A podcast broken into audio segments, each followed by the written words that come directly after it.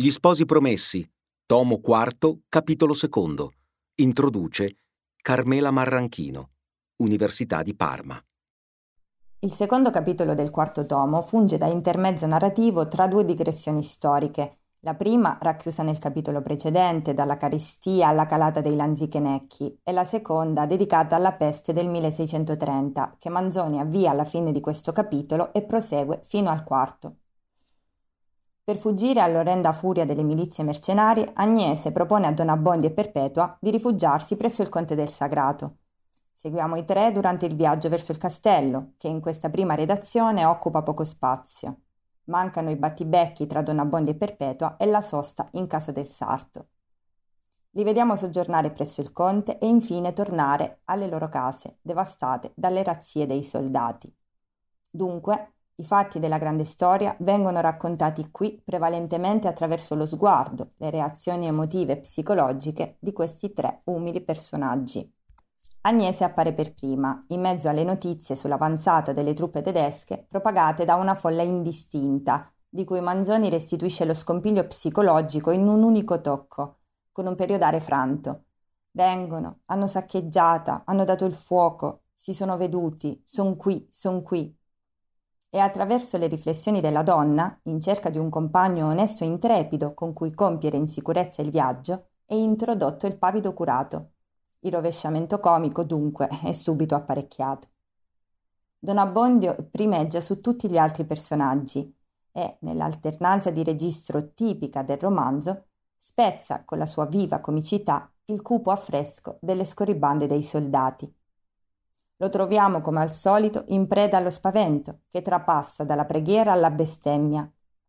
Quasi un degno antenato del Mazzarò verghiano, prega antifrasticamente i suoi parrocchiani in fuga che per amore del loro curato si caricassero delle sue masserizie, delle sue provvigioni, anche dei suoi mobili, praticamente la casa intera, e in uno scatto d'ira bestemmia la durezza di quelli che non volevano dargli aiuto.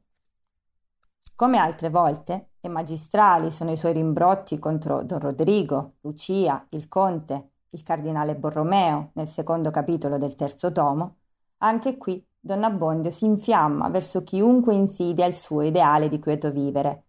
E dunque con Carlo I di Gonzaga Nevers, che avrebbe potuto rimanersi in Francia e voleva a forza essere duca di Mantova, il duca di Savoia Carlo Emanuele I, l'imperatore Ferdinando II, che stava su certi puntigli, e con il governatore spagnolo di Milano, Gonzalo Fernandez de Cordova, che non aveva saputo mandare quei diavoli per un'altra strada. Sotto il profilo verbale, Manzoni orchestra per il parroco una buffa litania, fitta di ripetizioni. Oh che gente! È il modulo caratteristico, che si ripete per otto volte, investendo indistintamente i parrocchiani, gli uomini armati appostati in difesa del castello, i soldati che gli hanno messo a soqquadro la casa. A questa si aggiungono altre querele, spie del suo egoismo. Oh povero me, poveretto me. E il rimprovero paradossale, ognuno pensa a sé, ripetuto quattro volte contro i parrocchiani. Il sangue freddo spetta a Perpetua, paragonata a Caterina I di Russia, che al tempo della campagna di Prut contro l'impero ottomano si era mostrata più coraggiosa del consorte Pietro il Grande, come riferisce Voltaire nell'Histoire de l'Empire de Russie su Pierre le Grand. È una situazione parimenti eroicomica e quella che tratteggia Donna Abbondio in cammino verso il castello con le due vecchie amazzoni. Anche durante il soggiorno presso il conte, la figura del curato rimane in primo piano, mentre nei Promessi Sposi Manzoni darà più risalto all'innominato, descrivendone l'umile condotta di vita dopo la conversione, prima di soffermarsi sull'organizzazione della difesa del castello. Del conte, Don Abbondio continua a fidarsi poco, tanto che dinanzi a lui diviene comicamente afasico e, vedendo che la frase così cominciata non poteva venire a bene, la convertì in un inchino profondo. E subito ritorna il parlare tra sé, la tipica posa monologica con cui il curato svela al lettore il suo animo meschino, espediente che ha il suo antecedente negli apparti del teatro. Al conte, felice di ospitare un uomo di chiesa che potrà certamente dare conforto ai rifugiati, Donna Abbondio, che evidentemente ha già progettato di andare a rintanarsi nel cantuccio più isolato del castello, risponde fra sé un corno. In una totale inquietudine trascorre le due settimane del soggiorno, impaurito tanto dai lanzichenecchi quanto dai cappelletti veneziani, parimenti avidi di sfascio e rapina. Con il ritorno al paese Manzoni non descrive un eventuale saccheggio della chiesa che avrebbe annullato il sapore comico della scena. E insiste con una rossiniana vivacità ritmica sulle baruffe tra Donna Bondi e Perpetua, derubati non solo dai barbari, ma anche dai barberini, gli stessi parrocchiani, secondo l'efficace gioco paronomastico barbaro-barberino, che si rifà alla famosa pasquinata contro Papa Barberini, Urbano VIII, noto per aver ricavato dai bronzi del Pantheon i cannoni di Castel Sant'Angelo e il baldacchino di San Pietro. Per tutto il capitolo, l'espressività di Agnese, Perpetua e Don Abbondio poggia su una lingua parlata, valga ad esempio l'alta frequenza del che in funzione di subordinante generico, ed è rafforzata dall'efficacia della mimica, della gestualità.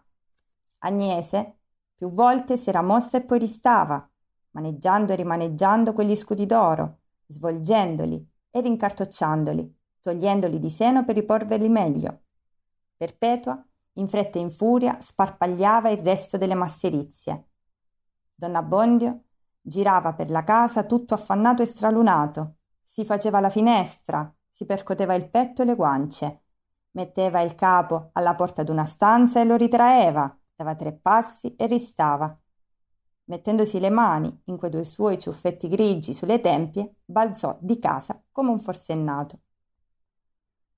Ai movimenti scomposti del parroco si oppone l'andirivieni industrioso del conte che, come l'Ariosto sognò di Carlo in Parigi, di qua, di là, non stava mai fermo. La chiusa del capitolo però non consente il riso. Il passaggio dei Lanzichenecchi ha causato una piaga più grave, la peste, che in Manzoni diviene l'exemplum per eccellenza del male storico e morale insieme. Negli Sposi Promessi il resoconto storico dell'epidemia ha un andamento più narrativo, mentre nella revisione del romanzo assumerà un taglio più cronachistico, con ricorso esplicito ai documenti consultati, citazioni di opere del Seicento e non, Ripamonti, Tadino, Lampugnani, Muratori, Verri, per citarne alcuni. I tratti principali però ci sono tutti, già in questo primo squarcio della digressione che proseguirà nei due capitoli successivi. L'inefficienza dell'autorità politica che non interviene tempestivamente, rimane sorda al primo avviso del medico Lodovico Settala e sottovaluta il contagio come un solito effetto dell'autunno in quei luoghi. L'atteggiamento sconsiderato della popolazione tra beffe incredule e disprezzo iracondo. Pagine alle quali istintivamente siamo tornati con la memoria nell'ultimo anno, per una storia che, chissà, forse si riattualizza in un ciclo eterno in cui anche dinanzi alle crisi più gravi l'umanità al massimo sopravvive e basta, senza mai cambiare del tutto. Certamente a queste pagine siamo tornati per il valore etico di una parola efficace, capace di affrescare lucidamente la virtuosità e la vigliaccheria umana, civile, politica, sociale. Legge Massimiliano Speziani. Le contingenze infelici della vita umana son tante, che non di rado l'uomo, presso da una sventura, può consolarsi col pensiero d'altro male o di peggio, che senza quella sventura gli sarebbe capitato infallibilmente.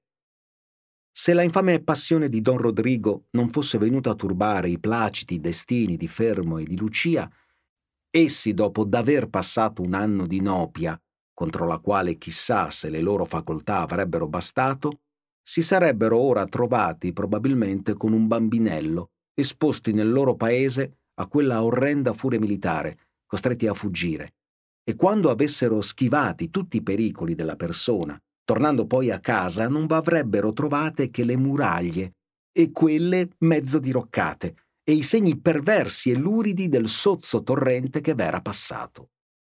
Questi guai sembrano ora leggeri al paragone di ciò che Lucia e Fermo hanno sofferto in quella vece, ma allora, non vessendo il paragone e non potendo essi nemmen per sogno immaginare come possibili tutte le traversie che abbiamo narrate, quel minor male sarebbe ad essi paruto il colmo della infelicità. Comunque sia, in mezzo a tanti mali, fu un'avventura per entrambi l'esser lontani da casa loro in quel brutto momento. E Agnese? Agnese si trovava mo proprio nell'intrigo. Vengono, hanno saccheggiata Cortenova, hanno dato il fuoco a Prima Luna, disertano in Trobbio, Pasturo, Barzio, si sono veduti a Balabbio, son qui, son qui. Così la fama andava di momento in momento, crescendo e avvicinando il terrore. Alcuni di quei poveri valligiani, che invece di rintanarsi sui monti dove forse non sarebbero stati sicuri, avevano stimata miglior via di fuga, precorrere il nemico, giungevano ansanti, spaventati, in disordine, come reliquie d'un esercito disfatto e inseguito, e raccontavano cose orribili della crudeltà dei soldati, principalmente contro coloro che fossero o paressero opulenti. Agnese aveva ancora una ventina di quegli scudi d'oro che il conte del Sagrato le aveva donati così a proposito e quasi per ispirito di profezia. Che in quell'anno, senza quell'aiuto di Costa, la poveretta sarebbe stata ridotta a morire di stento o a pitoccare disperatamente come tanti altri. Ma, dopo d'aver sentiti i vantaggi della ricchezza, Agnese ne provava ora tutte le cure e i terrori.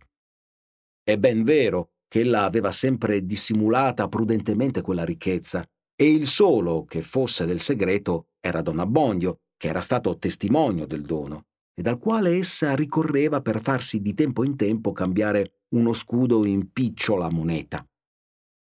Ma una indiscrezione poteva avere tradito il segreto, o un sospetto averlo indovinato, e allora il pericolo sarebbe stato terribile e la fuga mal sicura poiché era cosa nota che nei luoghi dove la soldatesca era già passata, uomini ai quali in verità non si saprebbe trovare un epiteto o per invidia o per isperanza di premio, avevano guidati quei masnadieri al nascondiglio di qualche lor paesano denaroso, segnandolo così allo spoglio ed ai tormenti.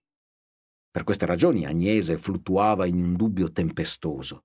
Più volte Vedendo passare qualche frotta dei suoi paesani che tiravano verso i monti, s'era mossa per mettersi in loro compagnia e poi ristava, pensando con raccapriccio ai pericoli che l'asilo stesso poteva avere per lei. Ma dove trovare quello che le desse la sicurezza particolare di che ella aveva bisogno? Maneggiando e rimaneggiando quegli scudi d'oro, svolgendoli e rincartucciandoli, togliendoli di seno per riporverli meglio, le sovvenne di colui che gliele aveva dati, delle sue profferte, del suo castello posto al confine e in alto come il nido dell'aquila, e si fermò tosto nel pensiero di cercarsi l'asilo colà. Aveva già sotterrate, nascoste nel solaio, riposte alla meglio, le masserizie più grosse. Sbarrò come poté le finestre, tolse un fardello dove aveva ragunato ciò che le sue forze bastavano a portare ravvolse per l'ultima volta quegli scudi d'oro e li cacciò sotto il busto, tra la camicia e la pelle. Uscì di casa, chiuse la porta, più per non trascurare una formalità che per fiducia che avesse in quei gangheri e in quelle imposte, si mise la chiave in tasca e s'avviò. Trovandosi così soletta in istrada, pensò quanto le sarebbe stato prezioso un compagno in quel tragitto ma voleva essere galantuomo, galantuomo a tutta prova, superiore ad ogni sospetto e più forte d'ogni tentazione. Dove trovarlo anche questo? Il curato? Perché no? La casa parrocchiale è a pochi passi. Tentiamo. Chi non ha veduto Don Abbondio in quel giorno non ha una idea vera dell'impaccio. I nemici che si avvicinavano erano i più terribili che egli avesse mai avuti a fronte e quelli contro cui erano più inutili tutte le sue armi, tutti i suoi stratagemmi. Non era gente da ammansirsi con la piegevolezza e con la sommessione, molto meno da contenersi con l'autorità. Non v'era salute che nella fuga. Ma primo di tutti a risolverla, Don Abbondio era poi rimasto indietro di molti per le difficoltà che trovava nella fuga stessa e per le condizioni che egli vi aveva voluto porre. L'ertezza del cammino lo spaventava e questo spavento gli aveva fatto perdere qualche tempo a voler persuadere or l'uno or l'altro dei suoi parrocchiani che lo portassero in lettiga. Ma in verità quello non era momento da trovar lettighieri. Era pure andato pregando tutti quelli che avevano buone spalle, che per amore del loro curato si caricassero delle sue masserizie, delle sue provvigioni, anche dei suoi mobili per portarlo in alto e riporli in salvo.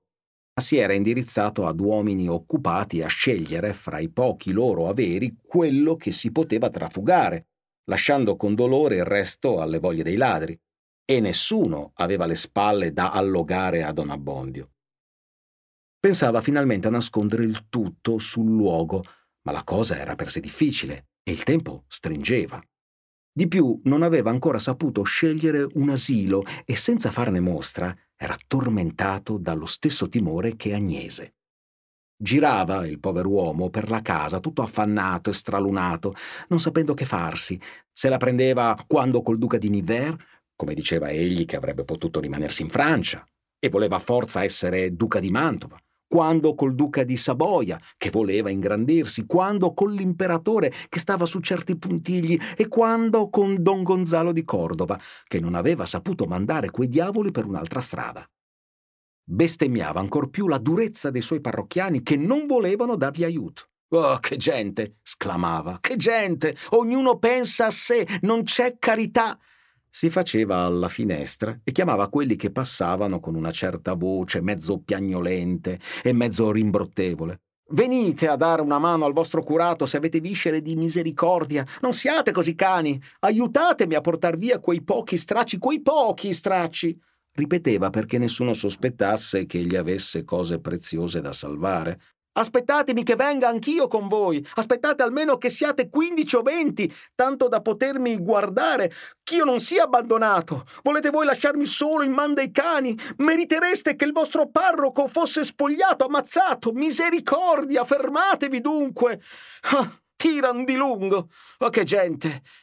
Bisogna dire che Don Abbondio fosse ben accecato dalla paura per parlare a quel modo quelli a cui egli faceva quelle preghiere e quei rimproveri passavano dinanzi alla sua casa curvi sotto il peso delle robe loro, quale strascinandosi dietro la sua vaccherella, quale traendosi dietro i figli che a stento lo seguivano e la donna che portava a quelli che non potevano camminare, quale reggendo un vecchio o un infermo. Altri tornavano scarichi dal monte a raccogliere altre masserizie, finché reggessero le forze e lo permettesse il pericolo. Alcuni di loro non rispondevano a Don Abbondio. Altri diceva, eh, eh, si impegna anch'ella, signor curato. Oh, povero me, oh che gente, ripeteva egli. Ognuno pensa a sé, ognuno pensa a sé, e a me nessuno vuol pensare. Per buona sorte, Perpetua aveva conservato assai più sangue freddo e operava e dava consigli, come Caterina prima aveva fatto nel campo delle rive del Prut, quando Pietro, stretto tra i turchi e i tartari, non trovando uscita né consiglio, era caduto d'animo, non sapeva che partito a pigliarsi e non aveva più energia che per isfogarsi in querele e in rimproveri. Perpetua, ben convinta che non era da fare assegnamento sopra altri, aveva fatto due fardelli, uno per sé, uno per Don Abbondio. E poi, in fretta e in furia, sparpagliava il resto delle masserizie nei bugigatti più nascosti della casa, sul solaio, sotto il pagliaio, dietro i tini. Quando questa faccenda fosse terminata la meglio, ella aveva proposto di presentare a Don Abbondio il fardelletto destinato per lui e d'intimargli di partire giacché in quel momento era cosa evidente che il padrone non era in caso di governarsi e, per il suo meglio, bisognava comandargli. È però vero che Perpetua aveva creduto di riconoscere una simile necessità in mille altri casi che a gran pezza non erano urgenti come il presente. In questo frattempo sopravvenne Agnese e comunicata la sua risoluzione fece intendere a Don Abbondio che ella poteva essere opportuna anche per lui. Dite davvero, Agnese, disse don Abbondio. È un buon parere, signor padrone, disse Perpetua. Andiamo senza perder tempo. Senza perder tempo, disse don Abbondio, perché costoro possono giungere da un momento all'altro, ma saremo sicuri in casa di quel signore? Eh? Andiamo, disse Perpetua, sicuri come in chiesa, gli parlerò io, siamo amici, è stato nella mia cucina quieto come un agnello, è diventato un uomo del Signore.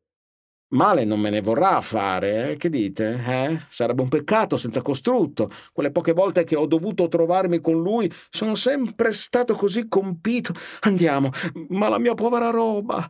Anch'io ho dovuto lasciar quasi tutto il poco fatto mio, che sono una povera vedova, disse Agnese. Sia fatta la volontà di Dio, disse Don Abbondio, e intanto Perpetua gli diede il fardello dicendo Porti questo, ch'io porto quest'altro. Oh, poveretto me, disse Don Abbondio, che ci avete messo? Camicie e abiti, rispose Perpetua. Indi, fattasi all'orecchio di Don Abbondio, domandò sottovoce: I danari li ha in tasca? Sì, zitto, zitto, per amor del cielo, rispose Don Abbondio e prese il fardello.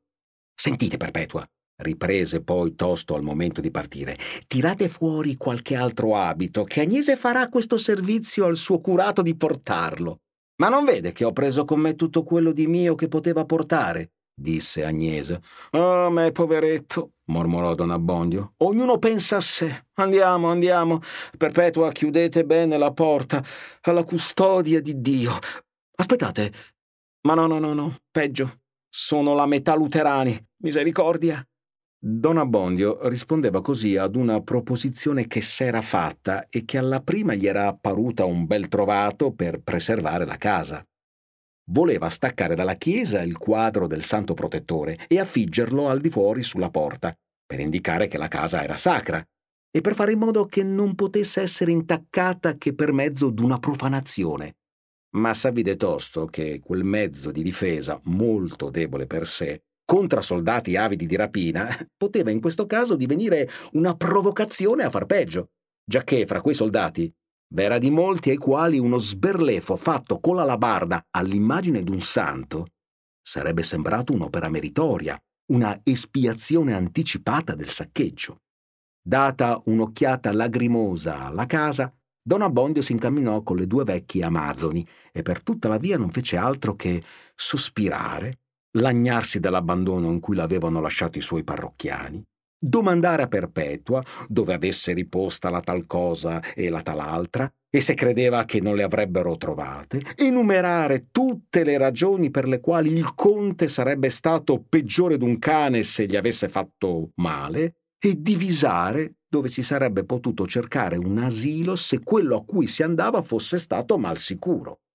Giunti presso il castello, videro un gran movimento, gente che andava, gente che veniva, uomini in arme appostati, altri che giravano in ronda a tre, a quattro, tanto che Don Abbondio cominciò a scrollare il capo e a dire Che è questa faccenda?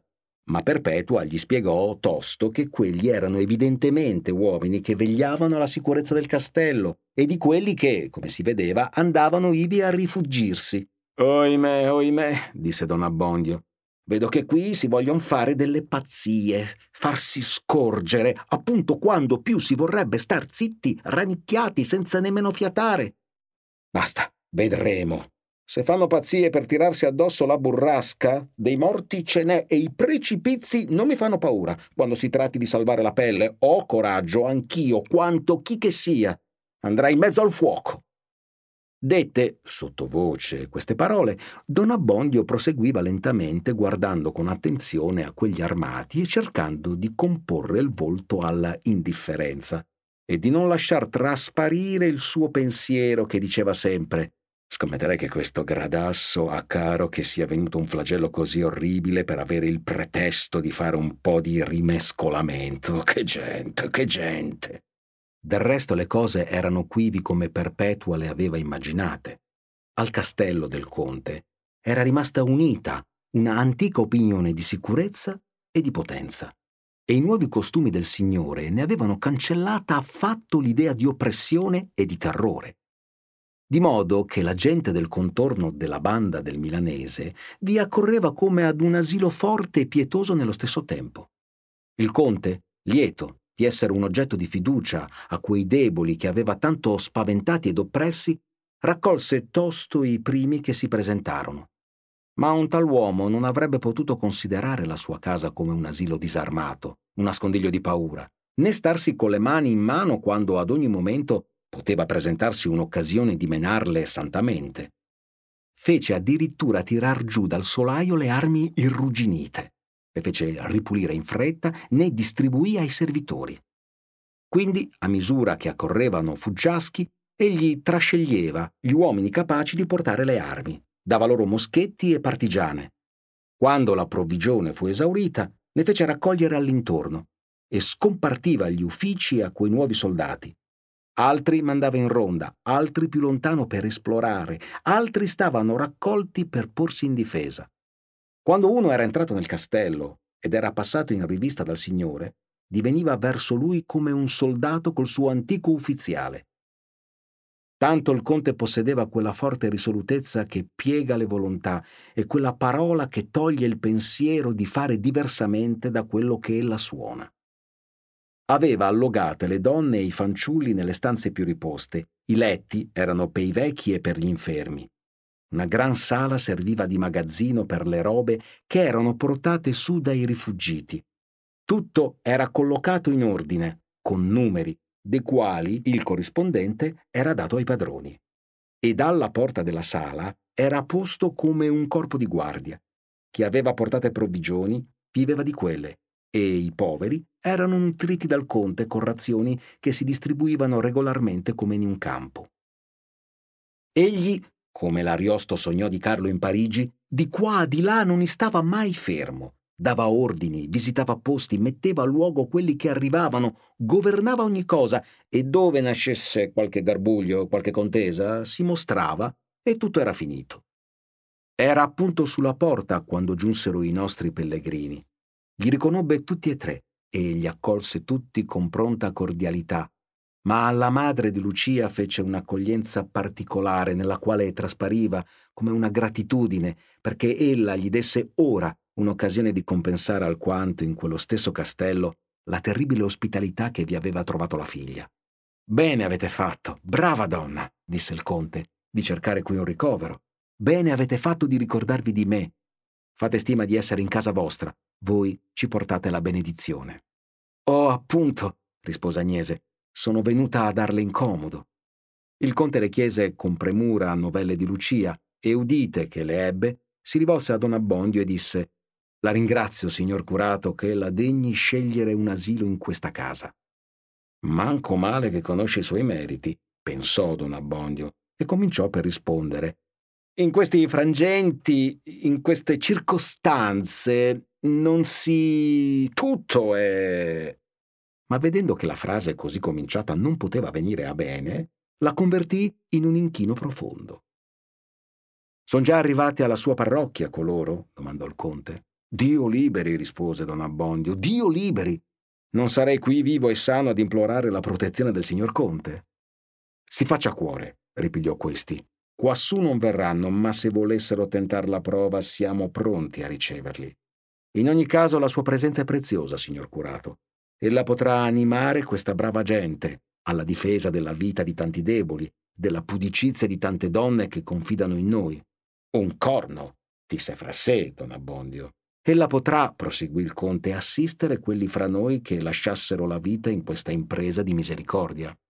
Signor conte, disse don Abbondio, sarà quel che Dio vorrà. E così dicendo, girava la testa a guardar qual fosse la più vicina e la più alta delle cime che dominavano il promontorio su cui era posto il castello per fissarsi uno scampo dove in quel caso poter benedire i combattenti. Non rimaneva nel castello più che un letto libero e fu dato come era giusto a Don Abbondio, prete e vecchio. Ma il conte, memore della notte che Lucia aveva quivi passata, non avrebbe potuto sofferire che la madre di lei dormisse sulla paglia. Fece quindi portare il suo letto nel dormitorio delle donne e disporlo quivi per Agnese, intimando ai servi che si guardassero bene dal dire che quello era il letto del padrone, e nella sua stanza fece in quella vece portare una bracciata di paglia. Quindici giorni circa passarono i nostri rifuggiti nel castello. Quindici giorni di batticuore e di sospetto, di spauracchi subitanei e di rincoranti non è vero, di vigilie di allarmi, di pericoli che grazie al cielo tutti svanirono senza danno. Il castello era fuori di strada e quei pochi demoni di lanzichenecchi sbandati che capitavano alle falde del promontorio, veggendo su per la via uomini in arme e non sapendo quanti più ve ne fosse in alto, più curiosi allora di preda che di battaglia, se ne tornavano per loro meglio. Oltre a ciò, la parte dell'esercito che nella marcia si diffondeva lungo l'estremo confine aveva un interesse urgente di tenersi raccolta e allerta e di non disperdersi troppo a buscare.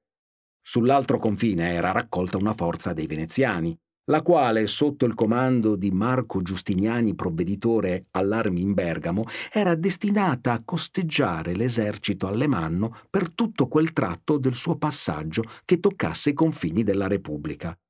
E a questa forza avevano dato nome di squadrone volante. Alla presenza di questi, che certo non erano amici e che vedendo un bel tratto potevano far da nemici, bisognava camminare con giudizio e questa fu principalmente la cagione per cui il castello non fu molestato.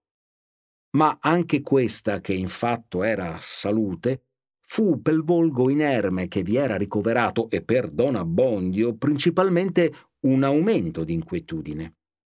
Poiché se il confine veneto fosse stato sguernito, Don Abbondio certamente l'avrebbe varcato e sarebbe andato innanzi innanzi fino a che non avesse più inteso parlare di lanzichenecchi. Ma ora il poveretto non aveva più rifugio.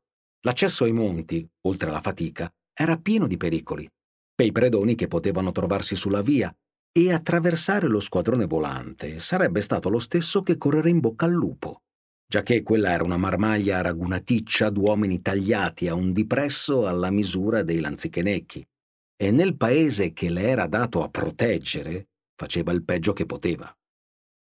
Ognuno può immaginarsi come il povero Don Abbondio passasse quei quindici giorni. Stavasi con le donne, coi vecchi e coi fanciulli nel luogo più riposto del castello. Di tempo in tempo la paura lo cacciava fuori a domandar novelle, e rare erano quelle che non gli accrescessero lo spavento. L'aspetto delle armi, dei preparativi di difesa da una parte lo rincorava alquanto, dall'altra gli era intollerabile facendogli immaginare tutte quelle bagatelle in movimento a far carne. Si percoteva il petto e le guance pensando alla minchioneria che aveva fatta. Mi son messo in gabbia da me stesso, diceva tra sé sospirando. Oh, che bestia, mi sono lasciato condurre da due pettegole e in questo pensiero si infuriava tanto che più di una volta tirò da parte Perpetua per isfogarsi in improperi contra di essa. Ma quando Perpetua, giustificandosi, alzava la voce, Don Abbondio la faceva tacere e cessava di garrire anch'egli tutto impaurito che non nascesse qualche scandalo. E il conte, tornando all'antica natura, non facesse il diavolo. Don Abbondio sedeva alla tavola del conte, che in quell'accampamento era come la tavola dello Stato Maggiore. V'erano i signori del contorno che facevano da ufficiali, le signore e qualche prete.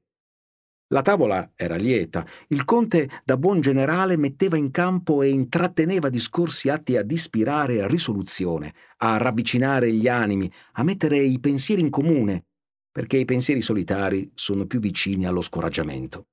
Bisognava dunque parlare e ridere, e si rideva, ma per Don Abbondio era un supplizio. E quando il conte gli rivolgeva in particolare il discorso per animarlo un pochetto, egli allora, sforzandosi di mangiare e di ridere, faceva in una volta due smorfie che gli davano una figura veramente compassionevole.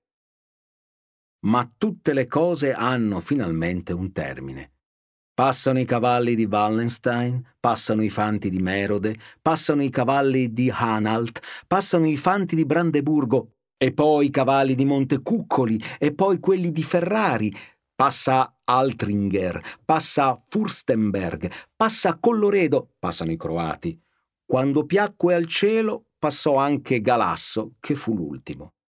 Lo squadrone volante dei veneziani si mosse anch'esso per tener dietro al movimento dell'esercito alemanno sulla riva opposta dell'Adda, fin dove ella era confine fra i due stati, e portarsi poi sull'Oglio a fare la stessa processione. Quando le due retroguardie furono distanti una giornata dal castello, gli ospiti ne uscirono come uno stormo di passere si sparpaglia all'intorno dai palchi aerei e fronzuti d'una gran quercia dove erano accorse a ricoverarsi dalla tempesta. Don Abbondio avrebbe voluto gittarsi d'un volo al suo nido per mirar tosto con gli occhi propri il suo dolore e il guasto che v'era stato fatto, e nello stesso tempo perché i barberini, vedendo la casa abbandonata, non venissero a portar via quello che i barbari avevano potuto lasciare. E poi, per quanto il conte avesse dato segni e prove d'esser divenuto un galantuomo, Don Abbondio non l'aveva potuto guardar mai in volto senza ricordarsi dell'uomo brusco che era stato altre volte, e non stava con lui di buon animo, massime in picciola brigata. Ma dall'altra parte lo riteneva la paura di abbattersi in qualche lanzicheneco sbandato rimasto addietro alla busca e di affogare in porto. Era quindi sempre sulle mosse e sempre si indugiava domandando novelle dei contorni a tutti coloro che giungevano al castello, e le novelle erano dolorose. Quei pochi rimasti con la speranza di guardare le case, o discesi troppo presto, erano trovati sbigottiti, storditi dalle percosse e dallo spavento. Ogni arredo, ogni masserizia sparita e in quella vece nelle case un impatto di strame, tizzoni di mobili arsi, greppi di stoviglie sfracellate per istrazio dopo avervi bevuto il vino rubato, schifezze d'ogni genere, un tanfo che toglieva il respiro. Di modo che ognuno, tornando con ansia alla casa derelitta, ne usciva alla prima con fastidio e doveva farsi forza, forza a poco a poco per rientrarvi a renderla di nuovo abitabile. In qualche luogo il padrone, avanzando così per la sua casa, udiva un gemito. Guardava con sospetto che fosse. Era un soldato che languiva infermo, che spirava, e il padrone ristava a quello spettacolo con un senso misto di ribrezzo e di pietà, di rancore e di spavento, scorgendo nel volto livido nelle membra macchiate del giacente, l'immagine confusa ma terribile della peste, che fino allora forse egli aveva sprezzata come un sogno lontano. Il conte, argomentando da queste relazioni che Agnese, se si fosse affrettata di tornare, non avrebbe però trovato nulla da guardare, la ritenne per due o tre giorni. E intanto raccolse di quello che gli rimaneva un po' di provvigione Fece mettere insieme un po' di biancheria, qualche mobile, qualche attrezzo di cucina e caricatone un barroccio volle che Agnese partisse su quello con quella poca scorta e la fece accompagnare da due suoi tarchiati servi, ordinando loro che aiutassero la povera donna a ripulire la sua casa. Agnese partì dopo mille ripulse cerimoniose e mille rendimenti di grazie, e Don Abbondio e Perpetua le andarono in compagnia. La strada fu trista per lo spettacolo continuo della distruzione e della disperazione. Ma la giunta fu più trista ancora. Alla esclamazione cento volte ripetuta di povera gente succedette il povero me, parola che generalmente parlando esce da una parte più profonda. Con gli aiuti del conte, Agnese poté quel primo giorno spazzare il suo povero abituro, ricogliere qualche masserizia sparsa qua e là nell'orto e nel campo, scavare ciò che aveva deposto sotterra e tra con questi rimasugli e con quel di più che il conte le aveva dato appresso, allogarsi in casa, se non come prima, almeno in modo da poterci stare passibilmente, anzi da eccitare l'invidia dei suoi paesani. Ma il povero Don Abbondio questa volta ebbe campo e ragione più che mai di sclamare Oh che gente, oh che gente. La sua casa era la più maltrattata del villaggio, perché era la più apparente e gli ospiti eroi, sospettando che ci dovesse essere più che altrove ricchezza nascosta, vi avevano impiegato più ostinate cure a metter tutto sossopra. Il sospetto non era mal fondato, né le cure erano state inutili. E Perpetua, mettendo il piede sulla soglia tra mezzo i mobili spezzati, i fogli lacerati e le piume delle sue galline, scerse tosto con raccapriccio frantumi e brani di quelle cose che ella pensava aver meglio appiattate. E dovete confessare che i lanzichenecchi avevano più ingegno a scovare che ella non avesse a nascondere. Don Abbondio, spinto innanzi dall'ansia di vedere i fatti suoi e rispinto dal ribrezzo e dall'orrore, metteva il capo alla porta d'una stanza e lo ritraeva. Dava tre passi e ristava. Quale spettacolo! Ogni stanza, oltre il guasto che presentava, dava tosto l'idea del guasto generale. I segni d'un vasto saccheggio erano ristretti in un piccolo angolo, come idee sottintese in un periodo scritto da un uomo di garbo. Sul focolare della cucina, per esempio, si vedevano più tizzoni spenti, i quali accennavano ancora ad essere stati un bracciuolo di seggiola, il piede d'un trespolo, un'imposta d'armadio, una doga del botticino dove Don Abbondio teneva il vino che per una lunga esperienza aveva riconosciuto il miglior amico del suo stomaco. Di questi e di tanti altri mobili non restavano che rottami, un po' di cenere e di carboni spenti. E con quei carboni, come per compenso e per un complimento al padrone, i guastatori avevano schiccherate le pareti di visacci ingegnandosi con berretti quadri e altre divise di raffigurarne dei preti e studiandosi di farli orribili e ridicolosi, intento che per verità non poteva fallire a tali artisti. Don Abbondio, mettendosi le mani in quei due suoi ciuffetti grigi sulle tempie, balzò di casa come un forsennato e andò di porta in porta a gagnolare, a scongiurare quegli che, tornati da qualche giorno, avevano assestate alla meglio le case loro, che venissero a dare un po' di governo alla sua. E nello stesso viaggio guardava anche chi fosse più fornito di roba salvata dalla rapina e accattava in prestito da chi una panca, da chi una coltre, da chi un piatto, da chi una pentola tanto che con gli aiuti e con le prestanze poté accamparsi quel giorno in casa per riconquistarla e riordinarla poi tutta a poco a poco.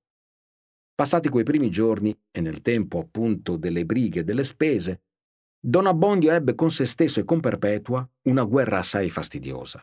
Perpetua, parte con la sua vista acuta come il fiuto d'un braco, parte con la sua abilità a far ciarlare la gente, scoperse che molte masserizie del suo padrone non erano già state sciupate dai barbari, ma erano sane e salve in paese nelle mani dei barberini.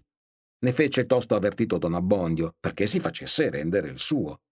Ma Don Abbondio non voleva sentir toccare questa corda, non già che non gli spiacesse assai vedersi così rubato a mansalva e sapere il fatto suo in mano d'altri, ma quelli che se lo tenevano erano i più terribili e bizzarri arieti del suo gregge quegli dai quali Don Abbondio aveva sempre sofferto ogni cosa piuttosto che provocarli al cozzo, che aveva sempre accarezzati e lodati come i più savi ed esemplari.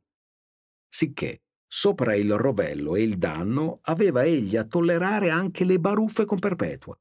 E di queste baruffe ve n'era una tutte le volte che Don Abbondio si lagnava di qualche mancanza, domandava qualcheduno di quegli utensili che altri aveva fatti suoi.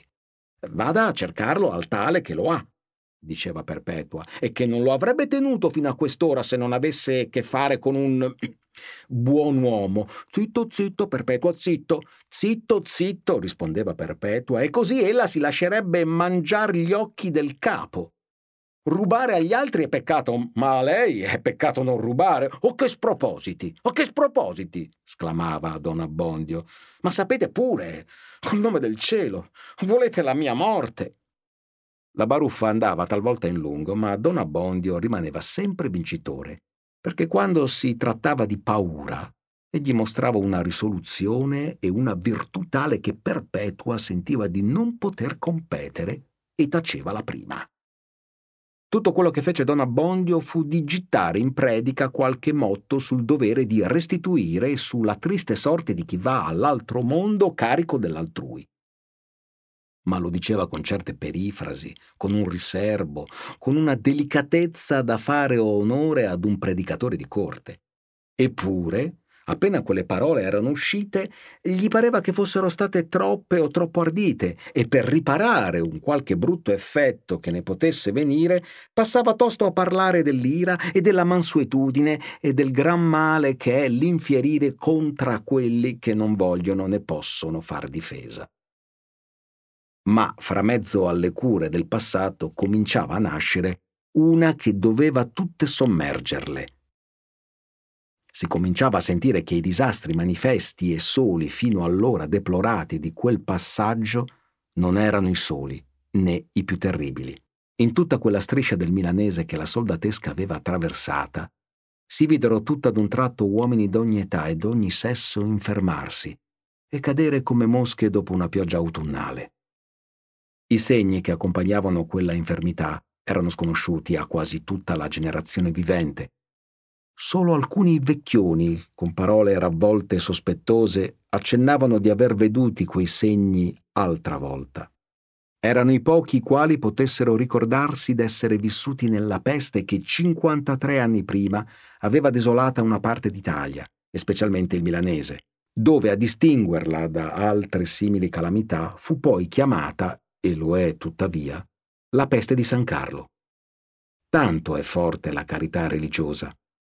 Tra le memorie così varie e così solenni d'un disastro universale, ella può far primeggiare quella d'un uomo, perché a quest'uomo ha ispirato sentimenti ed azioni più memorabili ancora dei mali. Può riunire e subordinare alla memoria di lui tutti gli avvenimenti, perché in tutti lo ha spinto ed intromesso a parte dei patimenti, in capo dei soccorsi, esempio, consiglio, vittima volontaria, di ciò che per tutti è una sventura fare per lui come un'impresa, far ch'essa prenda il nome da lui come una provincia da un suo conquistatore. Il Tribunale della Sanità in Milano era composto di un presidente e di sei conservatori, quattro dei quali tolti da magistrature diverse, e due medici. Quest'ultimi erano allora Ludovico Settala e quell'Alessandro Tadino già da noi citato, e che lo sarà ancor più in seguito. Il primo, quasi ottuagenario, era uno dei pochi testimoni viventi della peste di San Carlo né testimonio puramente passivo, ma fisico fin da allora molto riputato, benché giovanissimo, ne era stato uno dei più affaccendati e intrepidi curatori. Questi, che stava allerta e richiedeva avvisi dalle terre che l'esercito aveva toccate, ebbe in fatti i primi della mortalità e fu il primo a riferire nel tribunale che la peste s'era manifestata nel territorio di Lecco. Sopraggiunsero poi altri avvisi il tribunale spedì un commissario perché osservasse e facesse relazione. Questi, in compagnia d'un medico di Como, visitò alcuni dei luoghi indicati, raccolse informazioni superficiali e contraddittorie, credette a quelle che attribuivano la mortalità ad un solito effetto dell'autunno in quei luoghi e rassicurò il tribunale ma ecco giungere avvisi da altri luoghi al tribunale, il quale finalmente delegò due commissari ad una visita generale dei paesi sospetti, Alessandro Tadino e Giovanni Visconti Auditore. Quando questi arrivarono, il male s'era già tanto dilatato che le prove si offerivano senza che essi le andassero cercando. Trovarono le ville, quale sbarrata per timore del contagio vicino, quale mezzo abbandonata, famiglie accampate o disperse, già piangenti la morte di qualche congiunto e tremanti per la propria salute, si inchiesero del numero dei morti, ed era terribile. Visitarono gli infermi e i cadaveri e rinvennero i segni che tremavano di rinvenire. Assunsero informazioni, riseppero che ivi più presto s'era manifestato il male, dove i soldati avevano stanziato più a lungo o in più gran numero che i primi percossi erano stati quelli che avevano spogliati i morti per appropriarsi le vestimenta o che avevano comperata dai rimasti indietro qualche roba tolta ai loro paesani o che in qualunque modo avevano avuto contatto con quegli ospiti. Riscrissero quindi al tribunale che i sospetti erano divenuti una dolorosa certezza e nello stesso tempo diedero quegli ordini che seppero per curare gli infermi e preservare i non tocchi, facendo tagliare strade, rinchiudere altri nelle case, altri attendere alla campagna, fissando provvigioni ad un paese, lasciando istruzioni in un altro, piantando in un altro la forca per i disobbedienti. Il tutto in fretta e in furia come si poteva in quei tempi, in quelle circostanze, da quegli uomini sopra quegli uomini. La nuova si diffuse tosto nella città e vi fu accolta con beffe incredule e con disprezzo iracondo, e dal popolo e dalla maggior parte di coloro che avrebbero potuto e dovuto dare provvedimenti in tanto pericolo. Bisogna però eccettuare espressamente il cardinal Federigo, il quale, ai primi rumori di peste, prescrisse al clero regolamenti di preservazione e di carità, e ingiunse ai parrochi specialmente che ammonissero i fedeli del grave peccato che avrebbe commesso chi, per tema di danno o d'incomodo, occultasse il suo o l'altrui morbo contagioso, o per insensata avarizia, trafugasse vestimenta o cose di qualunque genere infette o sospette.